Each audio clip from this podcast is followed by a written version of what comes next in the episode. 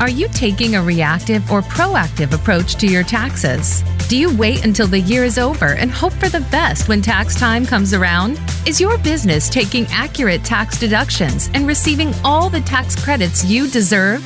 Welcome to the Tax Answers Advisor with Marcelino Dodge. Today, we will answer these questions and many more. So sharpen your pencil and take some notes. Now, here is your host, Marcelino Dodge. Hello, hello. I hope you're having a wonderful day today. This is the Tax Answers Advisor with Marcelino Dodge, enrolled agent on show number 52, having a great ride here, sharing this valuable, valuable information with you all. Certainly appreciate having a worldwide audience throughout the United States, Canada, across Europe, and Asia as well it's interesting that so many would be interested in about guess what? United states tax returns for both individuals and businesses and how it can uh, how you can use the law to pay as little tax as possible. Yes we do have this across like areas like iheartradio and apple podcasts so you can find us on a variety of platforms. We broadcast this live uh, now across the cash tracks financial facebook page and of course, this video is also posted later onto the Cash Tracks Financial YouTube channel, along with many of our past uh, shows are there as well. So please subscribe, and because we do post something new uh, from time to time, and certainly uh, want to appreciate uh, help you to learn more about taxes, how to do them best. Also, keep in mind that we do have mutual exploration sessions available for individuals with me, Marcelino Dodge, personally through uh, video uh, meetings where we get to know a little bit about you. You get to know a little bit about me. And what we do is we just kind of get to know hey, is the tax, tax planning services, the tax services in general that is offered through Cash Tracks Financial, along with the other financial services that we offer, do these have value for me and that's what i really want to help you to do is have value be able to pay as little tax as possible and help you all with your overall financial picture yes please give me a call 844 394 4287. And then contact me. It's through success at cashtracksfinancial.com. You can also check out our newly redesigned website, which is cashtracksfinancial.com. And right through the website there, you can schedule your mutual exploration session just to be able to once again sit down through video conference or or live if you want to. It's up to you but we can do it however, whatever works for you because we are a totally virtual tax preparation office, which allows you to be able to converse with me as well as do all of our documents, uh, do all of the signatures, everything without even having to come to the office. And that's why, as an enrolled agent, I'm able to help you nationwide with your taxes, no matter which of the 50 states where you live. Today's topic touching on a very important subject because we see cryptocurrency and virtual currencies just growing in use across the country. Many businesses are accepting them for services and products. But yet, how does the IRS look at these? I've discussed this on prior shows. I'm going to discuss it again because it's still a growing area and it's so many individuals just really need to have this information because it can affect them on their taxes which is why I titled this show Using Bitcoin to Make Purchases is a Tax Reportable Event? Huh? Did you know that? Did you realize that? That when you have been using Bitcoin or virtual currency to go and make a purchase, like at Starbucks for your coffee, that that is actually a tax reportable event. Why is that? Why do you need to know this? Well, that's what we're going to get into in just a little bit because it is so important in this new economy because we're doing business across the internet. It has just been changing exponentially, especially through the pandemic, through the use of the internet. And the other idea, of course, that has makes this an issue or brings this up is because people are doing touchless payments as well. All of that is part of what is happening here. And virtual currency is playing a part in that, along with other ways that people, of course, are using uh, the sharing economy in renting vehicles or driving. There's a number of areas. So, across the internet and across our mobile devices, there are many areas that people just need to be aware of tax wise. And frankly, whether you're looking at a, a regular brick and mortar business or you're looking at one of the possibilities of one of these uh, apps on your phone that use to do business, it's really, at least what I highly recommend, it's at the point where before you really get going on any of these, guess what? Just like anything, financially, I always recommend you get with a good tax professional that knows about these so that you can make a wise decision as well as once again pay as little tax as possible because in many of these cases there's going to be taxes due because you think well i'm just going to do this to make a little extra money but guess what you could end up paying some income tax on that and also other definitions we're going to talk about is will you actually be in business and maybe be subject to self-employment tax yes, business over the internet has certainly opened up a lot of possibilities for individuals over the years.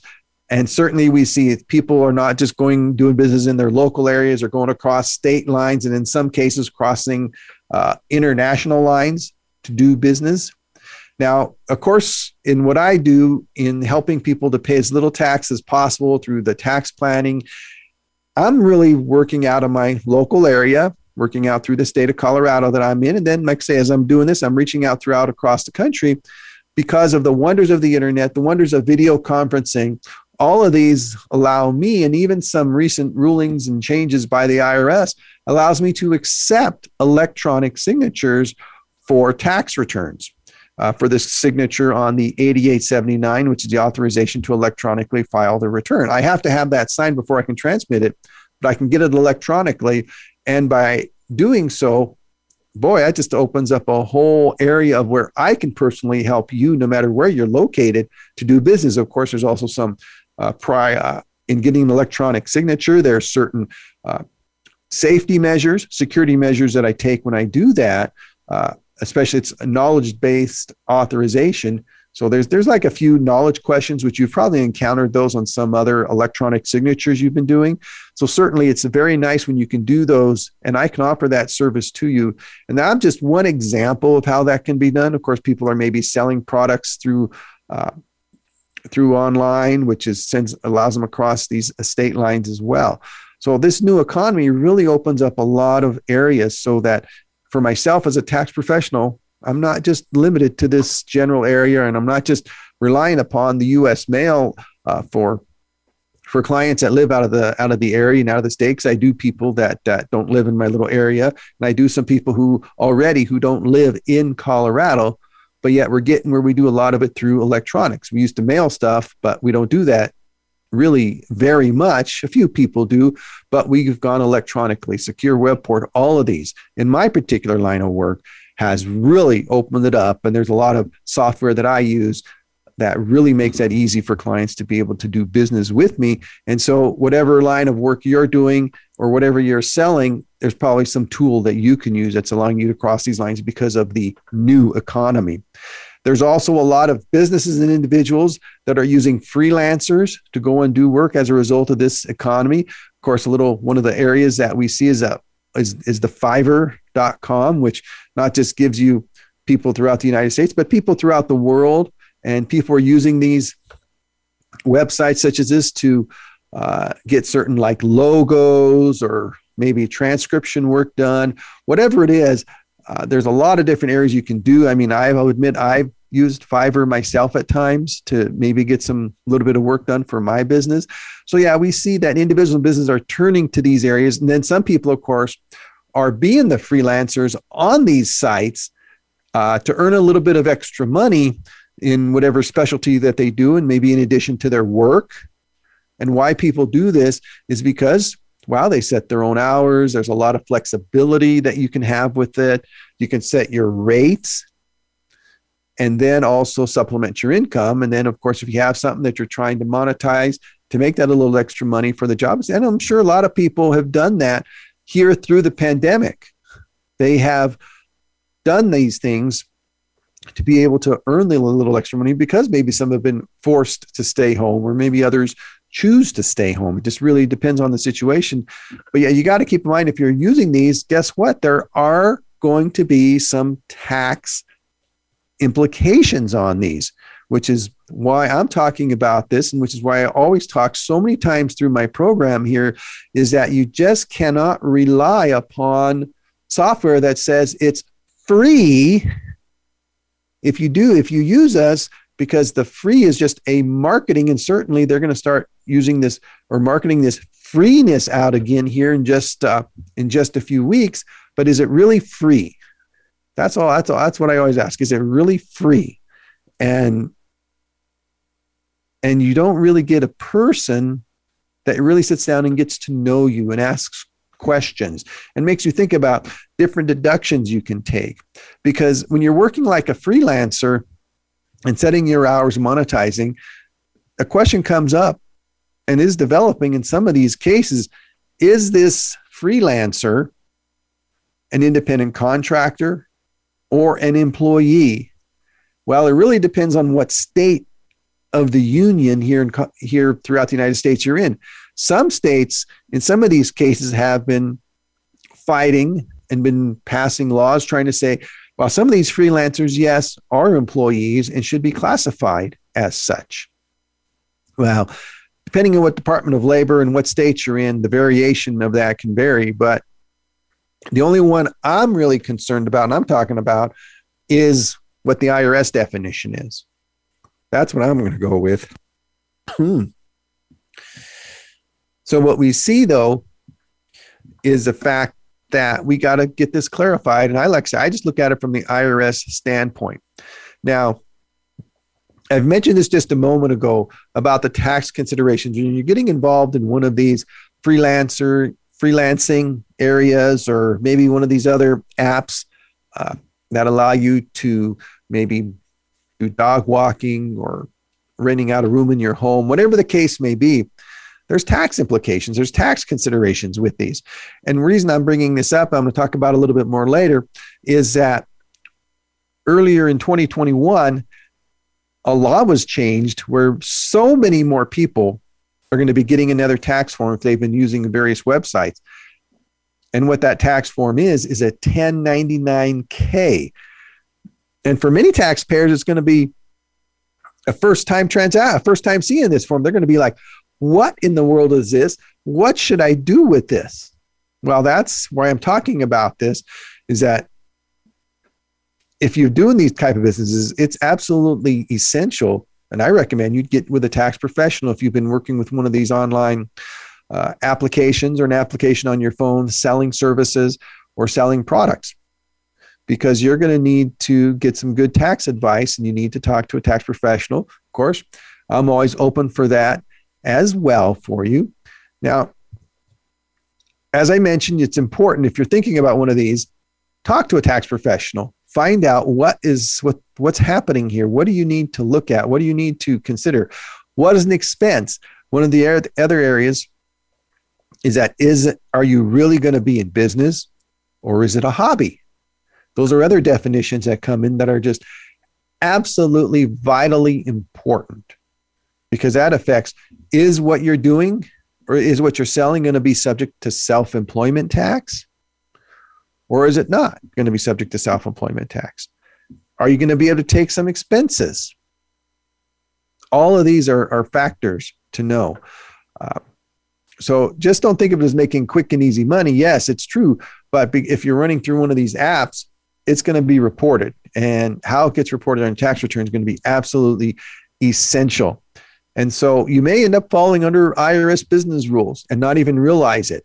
And and finding this out like when you're trying to prepare your tax return or even 6 months down the road after you filed your tax return, that can be very costly. Because if for some reason you get this 1099K and you're like, well, I don't need to use that, and you don't put it on your tax return, well, guess what? Six months, a year later, the IRS is going to send you a notice saying, oh, guess what? You didn't report this income. Now we're going to charge you uh, tax. We're going to charge you failure to pay penalties. We're going to charge you underpayment penalties. And on top of that, we're going to add some interest. And so that's why I'm talking about this is that you need to make sure you get that 1099K. And when you get that, is you need to talk to a tax professional and even do it now. I would do it even before uh, the year's over or right in January. So you know how to prepare for these uh, and what you can try to get organized to be able to pay as little tax as possible. And then another area is that you may not realize that there may be local and state regulations that fall into these as well. Now, because there's so many jurisdictions, I really can't get into those, but I just got to make you aware that you may need to take those into consideration as well. Along with the new economy, virtual currencies have come into play. Yes, your Bitcoins, your Litecoins, your Ethereum, all of that has come into play. And why is that? Well, we think about 2008, all the instability that occurred with the banks during the Great Recession. Uh, virtual currencies have become a way to invest. They've become popular to buy. They've become a way to spend money and buy things. Now, one of the misconceptions out there that many people still have is the fact that, oh, it's virtual currency. It's not being reported to the IRS. It's anonymous and it's outside of taxation. That's what some people think. And and which is another misconception of so many other areas and, and myths that I've covered on this program is that there's a good chance you think it may not be uh, it, it, it may not be taxed, but guess what? It probably is taxed in some way. So you need to make sure that you get to know the rules and you get to work with the tax professional that's going to help you with this, which is why I personally have really worked on learning about these myself as a tax professional to be able to help those dealing with this because this is going to be a growing area of help of virtual currency people are using these transactions in fact i might even go into the extent that uh, as a business for tax preparation purposes CashTrax Financial is going to start accepting virtual currency uh, because it's just the way it's what's happening. So I'm going to be ready for it. Now, we keep on mind that virtual currencies, they're a type of a digital currency. There's other types of digital currency, but we're going to focus on to just virtual currencies, which is a type of digital currency. It's often unregulated which is a key point to keep in mind with it. And as I mentioned, that includes things like your Litecoin, your Ethereum, uh, your Bitcoin Cash, uh, and so on. All of these, and there's various others that are out there that are available, but you just need to be aware that these are there and that these do have tax ramifications when you uh, uh buy and sell them. Now, we keep in mind that, that there's the virtual wallets. We take the wallet out of our pants and we put put cash in. Uh, that's our physical wallet. When we have virtual currency, those exist in what's known as virtual wallets, which really fits in with various other means. I, to me, it's kind of like because I got so much software that I'm using that that's not actually based on my computer. It's actually in the cloud. So I'm using like virtual software out there, at least from my standpoint. That's kind of how I look at it.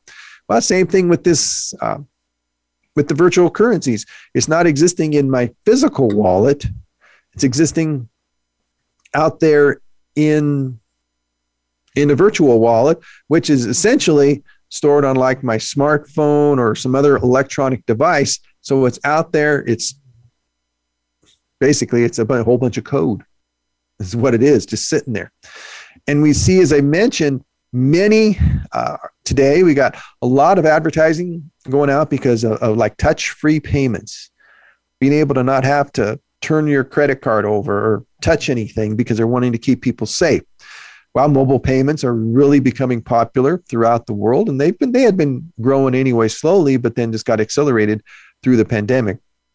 So ones have been paying through their smartphone uh, to be able to use these, and of course with your uh, virtual currency, you do the same. You don't have to use a debit card or cash. You just do it. And many people pay like through the apps, uh, like to go buy their coffee. Uh, maybe they'll just have the, the the coffee place just just scan a QR code on their phone to make the payment. And so a lot of people are doing that. In some cases, it's an actual credit card that may be linked to that. But in other cases, it could be virtual currency that's linked to that transaction. And certainly there's a difference between a credit card and if it's virtual currency, which we're going to talk about those differences here even more because once again, you got to understand if you've been using virtual currency to buy coffee or other products and services, that is a tax reportable event. Why has another reason why has virtual currency become more and more popular? Well, people can transfer money or transfer the virtual currency free of monthly fees or merchant service charges. So that's one of the advantages of, of using the virtual currency and why that is growing up. Well, yeah, it is growing up, frankly. And also consider virtual currency is not covered to any government currency, which kind of which is kind of does make it a little risky because it's not tied to anything like like the United States dollar. It's not tied to that. It's not they're not tied to various forms of currency in other countries. So thus uh, it does not have borders, which is very interesting because as you look at that, you can go from the United States into Canada with your virtual currency and be able to take your your Bitcoin or your Litecoin or whatever and go over. And if whoever accepts it over there, you can be able to pay for it without having to deal with exchange rates uh, from the US dollar to the Canadian dollar. So that helps uh, people. That's why some people love it because they don't have to deal with those kind of things. And as long as you don't have those, you're good. And that's why people are really flocking to virtual currency. Now, we got other areas that are companies, which is why I bring this up. There's companies that are accepting virtual currency. I mentioned earlier Starbucks. Now, think about some others like Microsoft, Overstock.com, Expedia. Even the state of Ohio is accepting Bitcoin to pay taxes. So it's like Ohio's a little bit ahead of the ball game here because they're being willing to accept virtual currencies. And see, each of these, these are just some of the businesses. There's probably hundreds and thousands of businesses that are accepting these. And through various uh, virtual wallets, you can, myself as a small business owner, I can accept them as well, which is why I am making that move as a tax professional because it's important and we need to be there. We need to be ready to go. So think about this Bitcoin itself is getting gradually more and more accepted.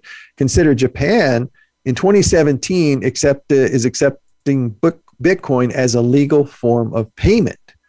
Now, the United States hasn't quite gotten there yet, but who knows when it when it could happen. I don't think it's a matter of if, I think it's a matter of when the United States is going to accept it.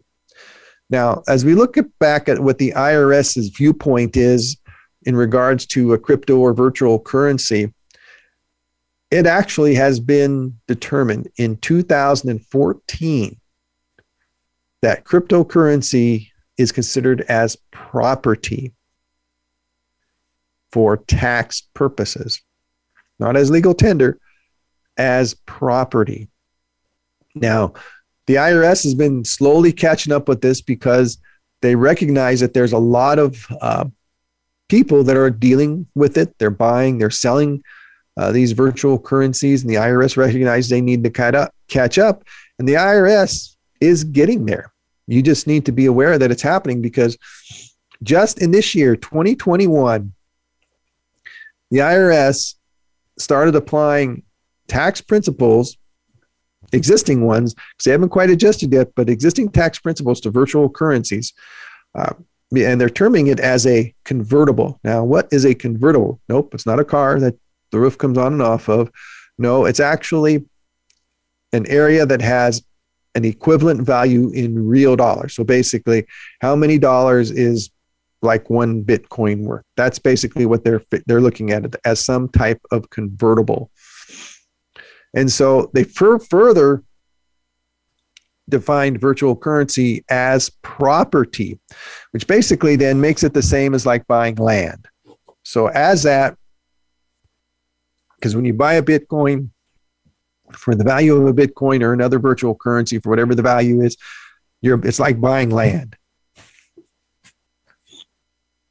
And so, with that, what you pay for it, plus whatever those acquisition costs are, you get a basis in that. And see, and I talked about basis a few weeks ago in this program of how important it is to know your basis well. When it comes to your virtual currency, you may not be be buying it. In fact, if you're buying it like through Coinbase or PayPal or some other service that allows you to buy not necessarily a full uh, coin, like a full Bitcoin or a full Litecoin or whatever, they may be you may be buying it in dollars. Like say, okay, I want to buy a hundred dollars of this virtual currency. While you just hundred dollars, they give you point two five seven eight, whatever that is, whatever the equivalent of that virtual currency is, and so that number then, and when that hundred dollars is your basis in that particular amount of virtual currency that you are buying. Then, of course, you, if you paid like a dollar to PayPal or whatever for that, then that would also actually add to your basis. Now, it's important to track that and to keep keep that and to know that and to keep those because if you're using your your virtual currency to buy a lot of little things like coffee, for example, each time you go and you pay for that coffee and using a portion of your virtual currency to do that, you're actually selling some of your virtual currency at whatever the value of that currency is on that day, whatever that market value. And that is your selling price. And so, thus, you have a taxable transaction. So, actually, on that cup of coffee, you may have either a capital gain or you may have a capital loss, depending on what the value of the currency is at the time you do it. And the reason I say that is because that's essentially what it falls under. Now, for many, many people, because they use virtual currency on a regular basis, they're buying and they're selling. It's kind of like it's almost similar to day trading on the stock market. That's that's similar to what they're doing when you do that. So some may buy virtual currency, get virtual currency, and use it for several things throughout the year. They could have thousands of transactions. And the majority of those would probably be short term uh, capital gains, which basically means they did not hold it for 365 days or less. And thus, it's basically if they have a gain on it, it's basically ordinary income. Now, some individuals look at their virtual currency and they're just buying it like for the long run. And so, because of that, what they're doing is they're holding it, which then, if they hold it for more than the 365 days, their virtual currency actually, their sale would be considered a long term gain, which would fall actually under a better tax rate. So, if you're going to look at buying virtual currency, you got to consider what, what am I doing with this? Am I using it to invest? Am I using it for for to purchase items? What am I going to do with it? It's there's a little bit of tax planning actually that I would recommend that you do. Just don't jump into it like so many people have. But if you're considering it, I suggest talking to a tax professional who knows about virtual currencies, uh, which is why I'm talking about this now, is because I want to help you. If you're looking at these, if you're considering these, if you're already into them, that's why I talk about it because it's so important to recognize the tax ramifications of, of that. Now, consider is virtual currency capital asset, personal property, investment, or inventory? Well, for most for most individuals, it's probably going to it's probably going to be similar to like an investment or capital asset. At least that's what I think, because when you buy them, you hold them for a period of time, whatever that period of time is. And if you hold it for the 365 days or less, it's short term. If you hold it for over 365 days, it's long term. But then when you go and sell it, uh, that's reported on a tax form Schedule D uh, through the form 8949, which is where it shows up. Now, what most people don't realize that say you have $140 in Bitcoin and you go to the local coffee store and each day you spend $14 on coffee and donuts for 10 days. Guess what you have just created? You've created 10 days of transactions, or actually 10 transactions that are required to be reported to the IRS because each of those sales of the cryptocurrency, of the virtual currency there, each of those sales is basically a report, reportable transaction, which basically you may have had a, a little bit of a gain on each of those, especially if the currency, uh, as it converted to dollars, it increased in value in dollars. It could have, uh, you could have had a little gain, or you may have a loss on some. Either way, each of those transactions are reported. So, just something very important to keep in mind if you're using virtual currency, because you need to be aware that this needs to be done, and you may need to actually uh, have some uh, special software used to track all these transactions. And most of your providers will that do these like Coinbase have means that can help you with this. Plus, you may need to get some additional assistance in getting these onto the form. Because as a tax professional myself, I would probably seek some help in helping you to take care of this because you have the number of transactions that would be recorded onto the tax return. Some individuals are mining for Bitcoin. Well, mining. Well, no, you're not going down to a dark shaft with some heavy equipment. No, not that kind of mining. It's mining where you're using a program where you program a computer to go in and solve various algorithms. It gets very technical when you set this up. It records, it tracks various uh, blockchains in solving these. Now, as these are done, when individuals are doing this mining, they have the computer equipment set up to do this.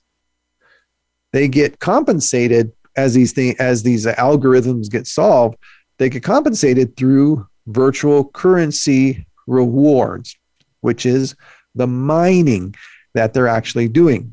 Now they get a service for this and they receive a payment back, which is basically you get that payment back. It's taxable income. And in its taxable income, the value, whatever the value is, or whatever that exchange rate is between like the one Bitcoin and uh, the dollar value of that Bitcoin when you receive it. So if you're doing mining, you got to keep that in mind. But if you're mining and you're in business and you got not just one rig that you've set up, but maybe you've got a few that you've set up, three or four, whatever you've been looking at, it can cost because it can cost thousands of dollars to set up one of these mining rigs. Plus, then in addition to that, you have the cost of electricity to do it. So my suggestion is if you're considering do this, figure out a way to maybe set up these rigs through some type of renewable energy, like perhaps uh, have some solar panels that you're using to uh, power them. That way you can have that electrical cost basically down at zero and even make you more money. Now, if depending on what you're doing on the mining, the reporting uh, is is going to be depending are you kind of in a hobby or you're just kind of doing it or you're actually in business to do it? That's going to affect your reporting with it. And so that's once again consulting with a tax professional getting an idea of your plans.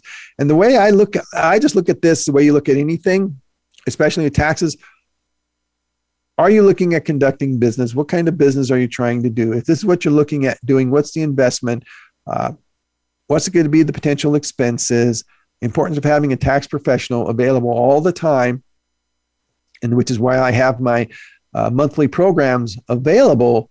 That way, you're not just being charged through charged for each visit, but you get complete access to me throughout the year with one of our success programs because we all need to pay as little tax as possible, and you want to make sure you go into these and you do them right. Why does people need to be concerned with virtual currency? Because there's so many people out there doing it, and maybe some haven't had tax ramifications yet. But like I tell you, I warn you, it's going to start happening because it's on the 1040 form. It was on the 2020 form, and the 2021 form asks the following question At any time during 2021, did you receive sell, exchange, or otherwise dispose of any financial interest in any virtual currency? That question has to be answered correctly. Now, how do you answer that question? Well, this is essentially a question I'm going to be asking each of my tax clients as they come in.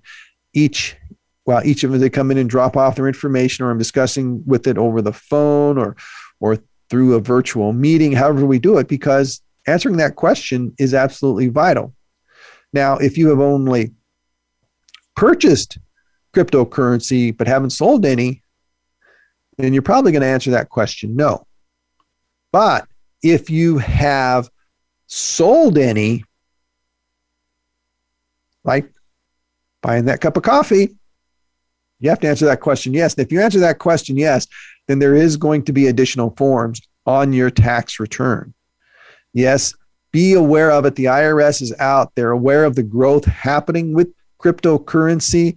And so with that in mind, you have to be have to be very well aware. Now, Coinbase is a US based company uh, that handles virtual wallets for individual for people who are wanting to deal with cryptocurrency and businesses who are wanting to accept cryptocurrency. They assist them with uh, their virtual wallets. There's a there's a a type of summons that the IRS uses in certain cases. And in this case, with Coinbase, there were John Doe summons issued out. Now, what is this? Well, this is a way that the IRS gets data on US citizens who may not be reporting their virtual currency transactions on their tax return. I mean, from 2014, there was only a few hundred uh, that had reported these transactions on their tax return, and the IRS is is now looking for everyone who is not reporting these transactions on their tax returns because there could very soon be uh, reporting from areas like Coinbase directly on virtual currency transactions. So just be aware that uh, if you're not reporting them, it would be a good idea. I would even suggest if you had some in 2020 or even 2019, my suggestion would be would be to get with your tax professional, get that information, and get an amended return filed. Now, another reason to think about that is maybe you had a loss on them that could benefit you, but you'd be better off filing it and then paying any tax. That way you avoid the letters that the IRS is sending out. Or if you get one, you're like, oh, wait a minute, I already took care of that. Because there's actual letters that the IRS is sending out regarding virtual currency, reminding taxpayers of their reporting requirement in regards to virtual currency. And it could not just be a few hundred dollars, it could be a few thousand dollars or more than that that could cost you if you're not reporting these transactions. Now, there are a lot of changes that happen with virtual currencies over the years. There's been software adaptations, and depending on the software adaptation, it's either called a soft fork or a hard fork. Now, those occasion those do happen. Now, when those happen, they're not necessarily a taxable event because they're making adjustments in the software, not really affecting uh, what's happening with your value or what's happening with what's uh, or giving you more virtual currency. It may just the values, but actually giving you more virtual currency, it's usually not going to be or they're not selling anything. What can cause you an issue though is airdrops. If you've had an airdrop when virtual currency has been granted to you as a holder, well, these airdrops are a taxable event.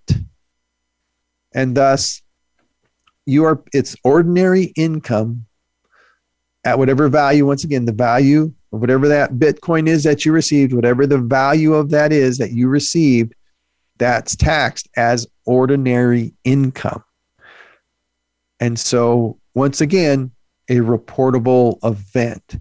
Now, this is some excellent information that I have shared with you up to this point, just in regards to cryptocurrencies and the virtual currencies, because it's happening and it is going to happen. And I certainly recommend that if you have any any questions about this, you can always call me. It's 844 394 4287 or or uh, visit cashtracksfinancial.com to schedule your mutual exploration session so we can get in, delve into this, and really be able to help you to pay as little tax as possible in these areas. Now, these principles of, of getting this assistance and help also applies to other parts of the new economy. And an area I'm going to focus on for just uh, the last few moments of the show here is going to be on transportation networking, which uh, the Ubers and the Lyfts, those are uh, been really great. I mean, I've taken some of these rides myself, and uh, most of the drivers I've worked with have been very friendly, very helpful. Some have been very educational, learning about their areas. Now, if you're using, well, if you're actually used are a Uber or Lyft driver, or if you're considering doing this, keep in mind that you will probably receive a 1099K and you may also get a 1099 NEC, which may actually could be trouble for you because you could have double reporting there. And so, and if you don't, and if that's not done correctly on the tax return, once again, you could get one of those notices from the IRS. So I'm saying don't try to do this on your own. Now, when it comes to the actual income you made, you, you have your dashboard that you use with the companies there. Now, of course, some people do both Lyft and Uber, or some use, use some individuals use both companies, and that's great, which is which can cause some reporting issues and some expense issues for you. Now, in your dashboard, though, we come back. That's going to show your gross income, incentive income, shows commissions, fees subtracted, and a record of miles driven. We're going to set the record for miles driven aside for just a moment here because we're just focusing on the income. So you want to make sure the income is reported correctly. And usually on the 1099K, that's going to show the gross amount before any deductions. And so that's why this dashboard is going to be very important for you to have and into so you can make sure that your fees or commissions that you have are, are properly subtracted there. Now, as a driver, your largest expense is going to be auto expenses, obviously. Now, what are you going to expense? Well, you're going to have either a standard mileage rate or actual expenses. Now, there are some exceptions when you cannot take the standard mileage, but I'm not going to cover those here. Now, think about this. As I mentioned earlier, the dashboard shows the record of miles driven. Now, that may not necessarily be accurate for tax purposes because that dashboard does not track while it only tracks mileage available for the app, it doesn't actually track your business mileage. So, for tax purposes, even with that dashboard, you still, as a driver for Uber or Lyft, need to keep track of your odometer. A log of your odometer is going to be the best uh, evidence in the event of an audit as regards if you as regards yeah, an audit. It's going to be the best defense for you is having that odometer as well as having third party verifications. What I mean by that is you take your vehicle in once a month or however many, however you take it when you're doing a driving, you take it in and you get it serviced. And that service shop will take down your mileage. Well, those are those are vitally important as well in verification of mileage. So yes, keep a good, accurate record of what you actually drive uh, when transporting individuals uh, as either an Uber or Lyft driver. That is going to be absolutely essential. Now, if you are taking a standard mileage rate, keep this in mind. You can still take a percentage of the interest, personal property taxes, parking, and tolls, which I'm sure uh, in many of the metro areas, you're going to have you have parking fees and you have tolls so yes, you can definitely still take those even if you're using uh, mileage. Now, if you're using actual expenses, everything's going to be based on a percentage of the mileage. So you still got to keep a mileage log no matter what type of expense you take, actual expense or standard mileage rate. Still got to keep a mileage log. Absolutely essential and necessary to show the business use of the vehicle once again, and then supported by third party verification. Basically, once again, those oil changes you get on a regular basis, or maybe you put new tires on, or other service work done on your vehicle. Usually, they always take the mileage down. Those receipts are absolutely essential in proving that.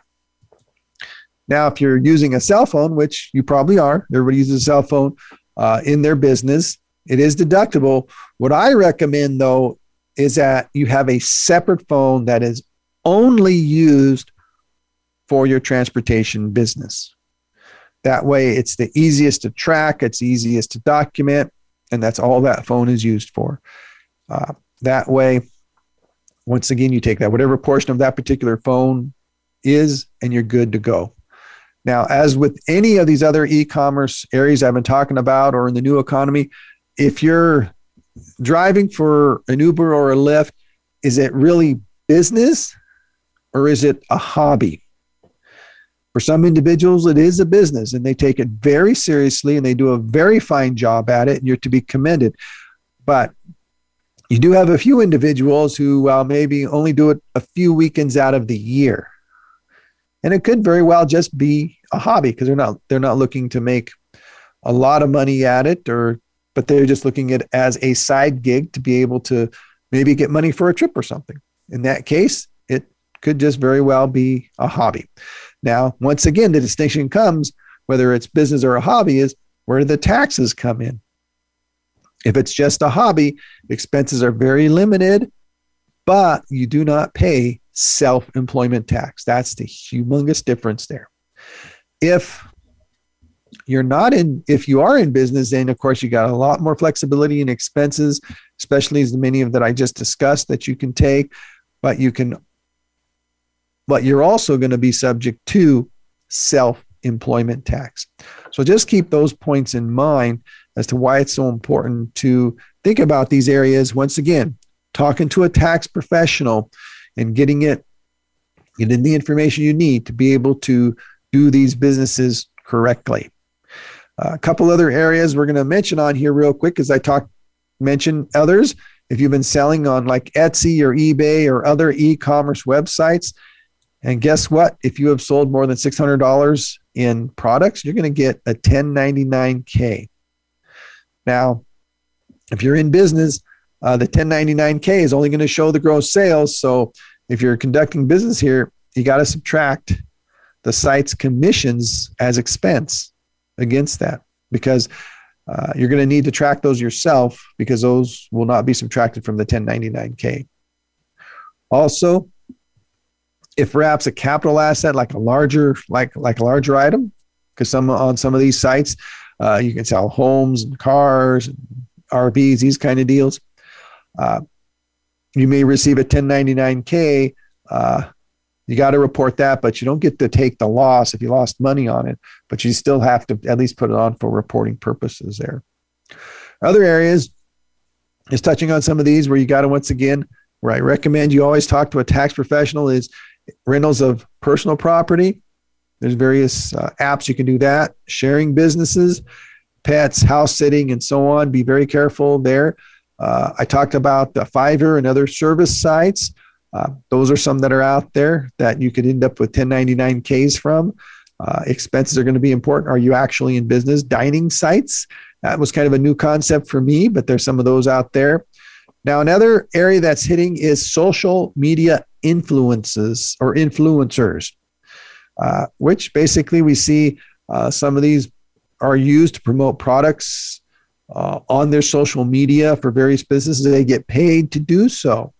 Well, that is taxable income. And once again, is it a hobby or are you actually in business? What expenses are you taking?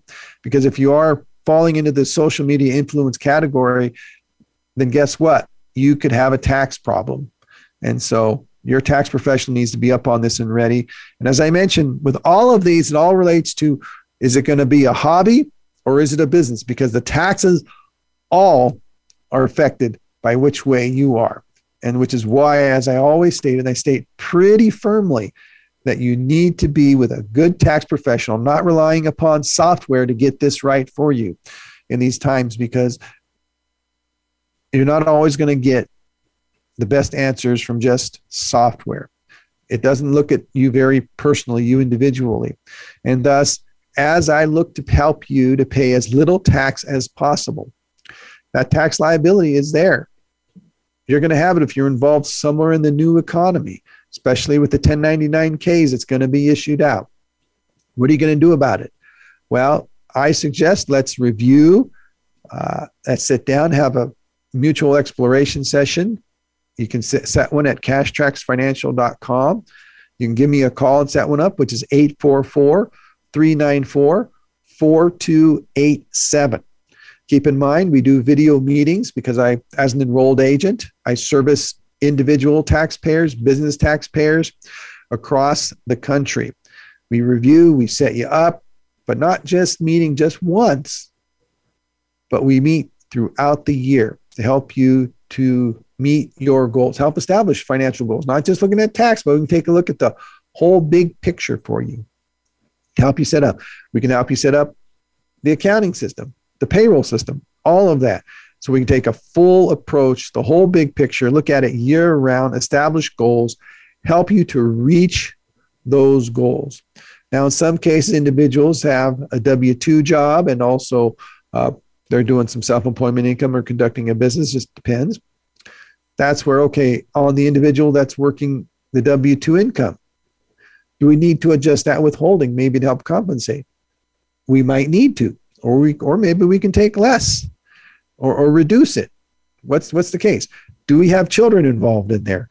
All of these areas are going to be vitally important there. So let's set up a virtual tax preparation and a video interview because we can be completely virtual to help you out here. We have a secure portal. Send your documents securely. Uh, we do not accept email documents because it's risk for you as a taxpayer and it's too much risky for me. So we only do uh, through media through an elect, through a portal, a secure portal, or of course you can always mail them to us as well. We'll take your electronic signature with knowledge based assessment to be able to help you to uh, securely sign your documents.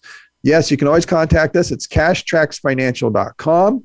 I'm Marcelino Dodge, an enrolled agent, always willing to hear from you at 844 394 4287. And yes, I work for you to make tax time less taxing. I thank you for your attention today in listening to the Tax Answers Advisor with Marcelino Dodge, enrolled agent on the Voice America Business Channel.